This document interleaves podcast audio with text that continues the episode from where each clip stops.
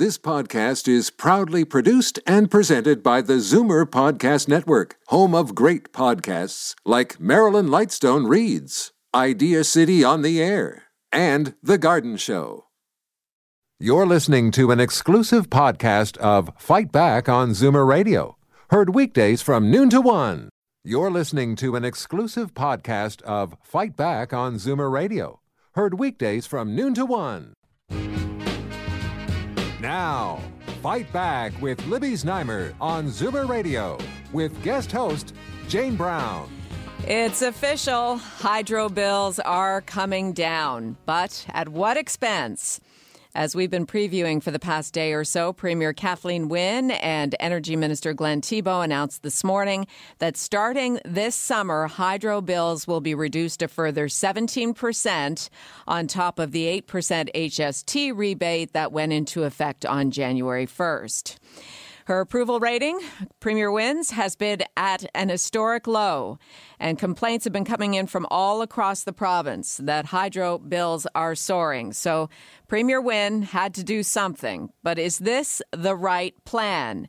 Your calls are welcome. We want to hear from you. After all, you are the one you are the ones who are paying the hydro bills across the province. 416 360 0740 or 1 740 4740.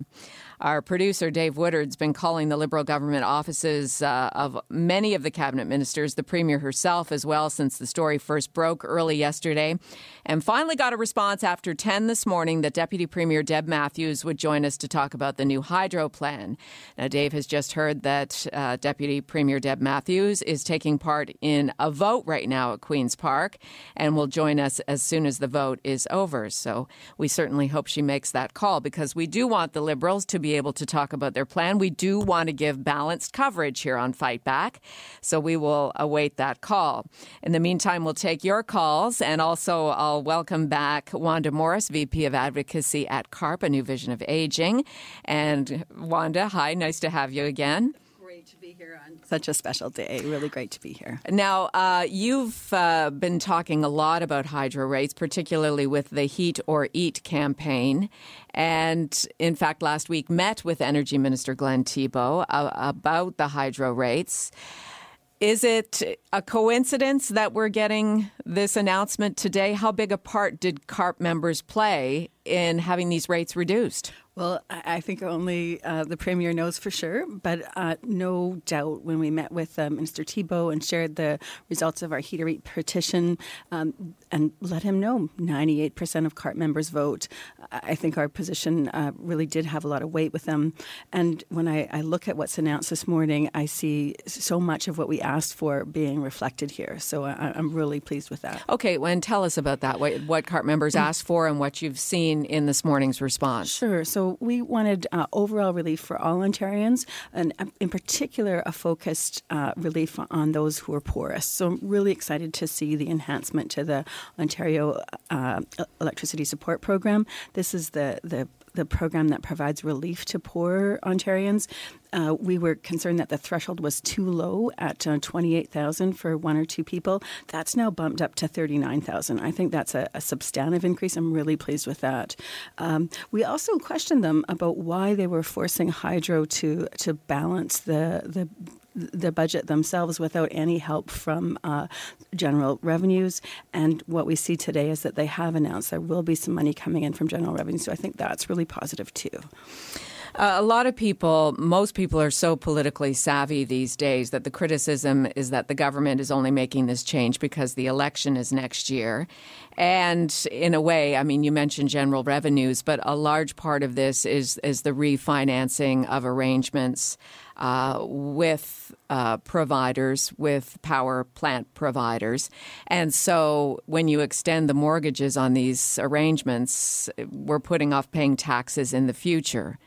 And and I know as a as a financial person, as a CPA, one of our, our hard and fast rules is you try to match uh, debt to the life of the assets. So I think this is actually uh, a decision that makes a lot of sense, uh, providing that they are able to extend the terms of the contracts to those to those say 30 years.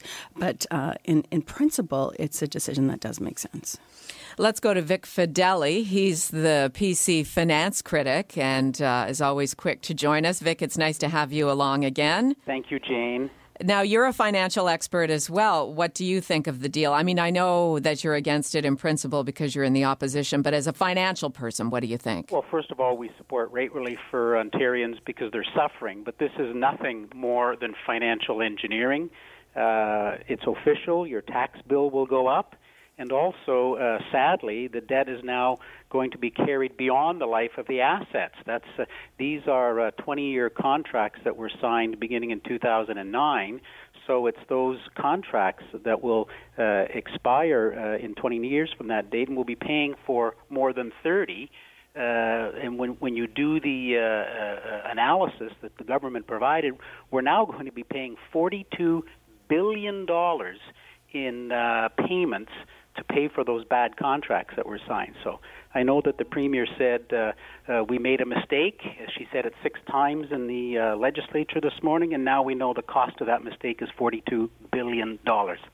What I also found concerning, I mean, it may be reassuring short term. She said that once this goes into effect, it will remain that way for the next four years. Well, four years may be a long time politically, but it's not a long time when you're looking at the future of, of hydro and, and taxpayers across the country, uh, across the province. Well, the the point that you're making, if I can extend that to what that means now and how it translates, is that the business community will not be fooled by this. Think of all the thousands of jobs, 350,000 jobs have left, manufacturing jobs have left Ontario because of high hydro rates over the last uh, uh, half dozen or more years. Um, you know, you look in southwestern Ontario, we've got uh, greenhouses two of which just invested over a hundred million dollars across the border because of uh, the power rates here. So none of these companies are going to be fooled. They'll look at it and think, well, that they didn't solve the energy problem that they created. It's still going to be the electricity rates are still going to go up. So uh, we know that they're going to a raise taxes to pay for part of it, and b uh, kick the can down the road to pay for the rest of it, business is still going to have to pay for it. They'll still continue to cross the border.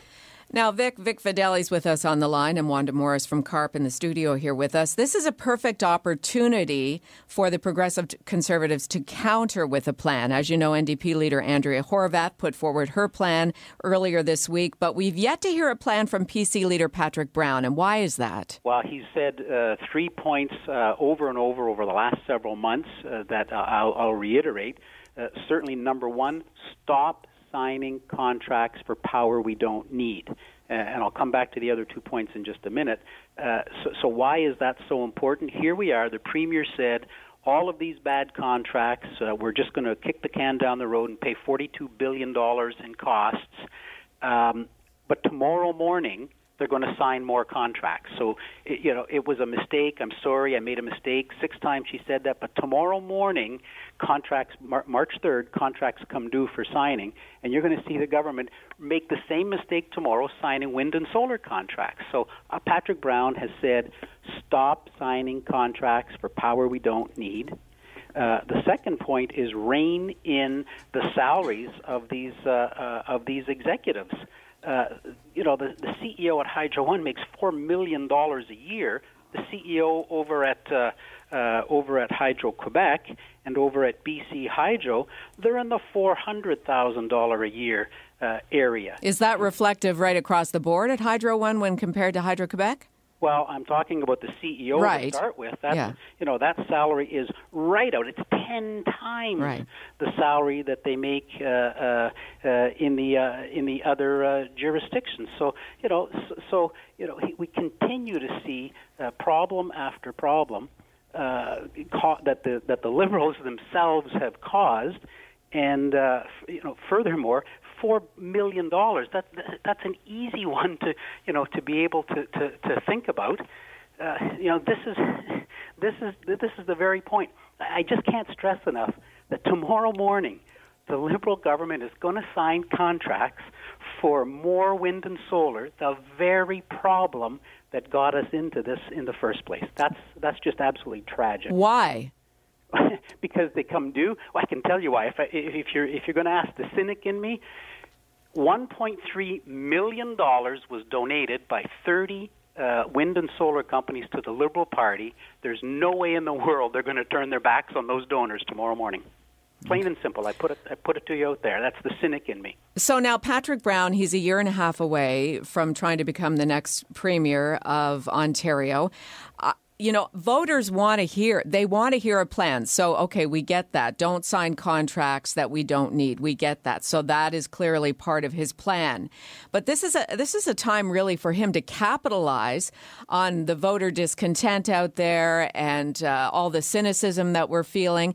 And I think they would want to see, I mean, as we're seeing from Andrea Horwath, some leadership on this. So at some point, he's going to have to get specific about what he's going to do. Well, we're having our policy convention here in Toronto in November, and we're not going to release our platform until then. But what he's done is he said, "Here are my three things," uh, and the, the, third one that I hadn't mentioned yet is stop the sale of Hydro One. Mm-hmm. We know from the Financial Accountability Officer that uh, that's short-term gain for long-term pain. Those are his uh, almost verbatim of his words, and I'm guessing he'll probably say the same thing about this announcement here. That it, it may look good, and and uh, and you may breathe a sigh of uh, uh, relief temporarily until you figure out, oh, my a my taxes are going up, and b my grandkids are now going to pay for every time I flick the light switch on. Now, Vic, I want to introduce you to Wanda Morris. If the two of you haven't met before, Wanda, yeah. I'm sure you're looking for some reassurance from the opposition as well that once this rate reduction goes into effect, that should the PCs win next year, that CARP members can be assured that the rates will stay low or lower. Uh, absolutely, I'm I'm concerned uh, about your comments uh, and wondering if you can uh, assure our members members that these uh, latest changes won't be reversed? Well, I, I, Wanda, certainly, hello. Um, uh, I can't imagine what I said in my comments that would give you any indication of that. The, the, the, this government is going to go in and lock this in. They will not leave any wiggle room. So that you can you can rest assured that that that, that isn't the intention. The the real issue here is why that relief is necessary. It's because these this government has been obsessed with these expensive contracts, and that's why we need to uh, stop signing uh, contracts for power we don't need. That's the root of the problem, and they're not fixing the problem. So this is nothing more than uh, than than uh, getting us through the next election in one year, five months, one year, three months, and five days. It looks as though we have Deb Matthews on the line. She's joined us, the Deputy Premier. Uh, Minister Matthews, thanks for joining us here on Zoomer Radio's Fight Back. Minister Matthews, are you there? Uh, yes, I am. Hello. Uh, okay, good. Thanks for joining us. I know you said you were in a vote, so we do appreciate you making the call. Uh, we want to be able to give an opportunity to uh, a representative from the Liberal government to talk about what's been announced today. Uh, it's been very difficult to get you guys on the phone this week, so having the deputy premier here is is certainly great for the listeners. Offer the reassurance that people want to hear because they are concerned that they're going to have to pay for this bill cut in taxes down the road. Well, I'm really happy to say that today is a is a pretty important day for us because we are cutting average electricity prices by 25%. We've already done the first 8%. The next 17% will be by the summer. We've spent a lot of time, I'll be honest with you, trying to, to um, understand how we can do this in a way that is fair, that offers broad relief to everyone, uh, that, uh, that makes sense. It's something that uh, I think it's really important because it's a structural change. We're, we're changing how we are uh, uh, financing the uh, the infrastructure.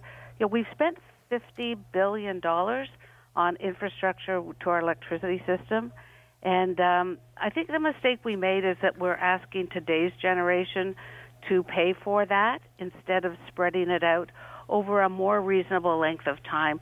Just like the mortgage on a house, we uh, we went with a 20 year mortgage where really we know that the benefits are going to far exceed that. So this is a really fair uh, uh, way of delivering the relief that people really, really need. But when do we pay those extras in interest costs?